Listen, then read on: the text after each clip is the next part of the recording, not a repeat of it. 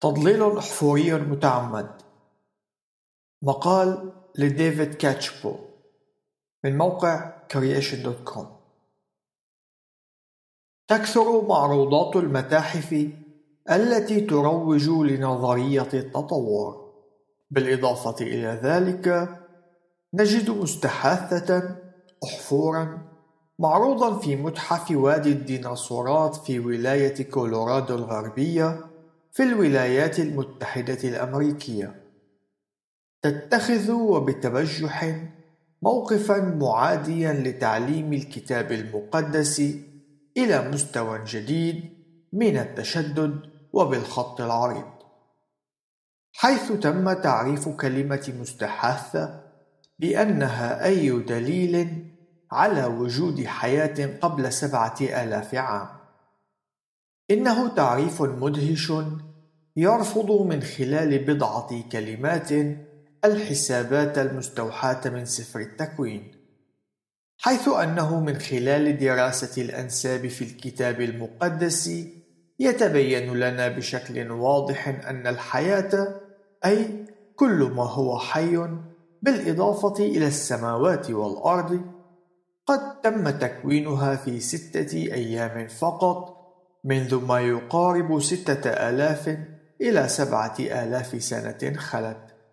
لكن بحسب التعريف المقدم من قبل هذا المتحف فإنك في أي مرة تعاين مستحاثة فأنت تشهد دليلا على وجود الحياة قبل ذلك الزمن. وبالتالي فإن زوار المتحف سيصلون إلى استنتاج منطقي بأن الكتاب المقدس لا بد أن يكون على خطأ. لكن المعاجم العلمية واللغوية بالإضافة إلى الكتب المدرسية والمراجع تثبت بأن المتحف إنما هو على خطأ. فقاموس العلوم والتكنولوجيا يعرف المستحاثة بأنها بقايا أو أثر لبعض نباتات أو حيوانات قد حفظت بفعل معالجة طبيعية بشكل متحجر في الماضي. وليس من ذكر للسبعة آلاف عام في هذا التعريف. وكذلك هو الحال في قاموس هاتشنسون للعلوم فالمستحاثة باللاتينية فوسيليس أي محفور هي بقايا حيوان أو نبات محفوظة في الصخر ويمكن أن تتشكل المستحاثات إما عن طريق التجمد كما في حالة حيوان الماموث القطبي في الجليد أو عن طريق عملية التكربن أي التفحم كما في حالة أوراق أشجار حفظت في الفحم أو عن طريق تصلب الأثر أي تحجره. كما في حالة آثار خطى ديناصورات أو بشر في الطين أو من خلال تماعدن العظام التي غالبا ما تكون من الأسنان أو الأصداف. في بعض كتب الجامعية مثل علم الجيولوجيا وعلم الأحياء ورد أيضا تعريف المستحاثة بشكل مشابه لما سبق على أنها آثار محفوظة لكائنات حية عاشت في الماضي دون ذكر أي شرط للحد الأدنى لعمرها. إذا من أين تم استخراج رقم سبعة آلاف؟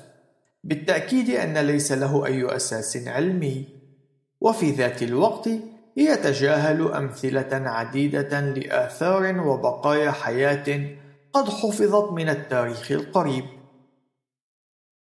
من حق الإنسان أن يعتقد بأن هذا رقم أي سبعة آلاف قد تم اختياره بطريقة مقصودة بغرض واضح وهو تقويض سلطان الكتاب المقدس.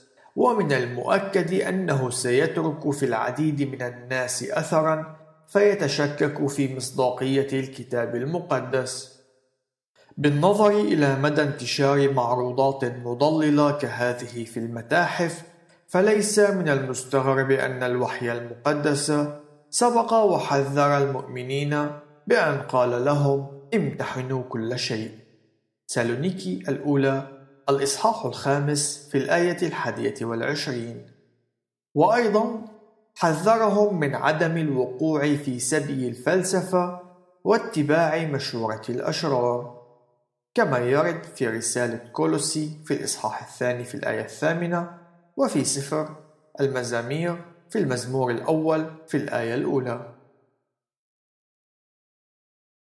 انتهى المقال.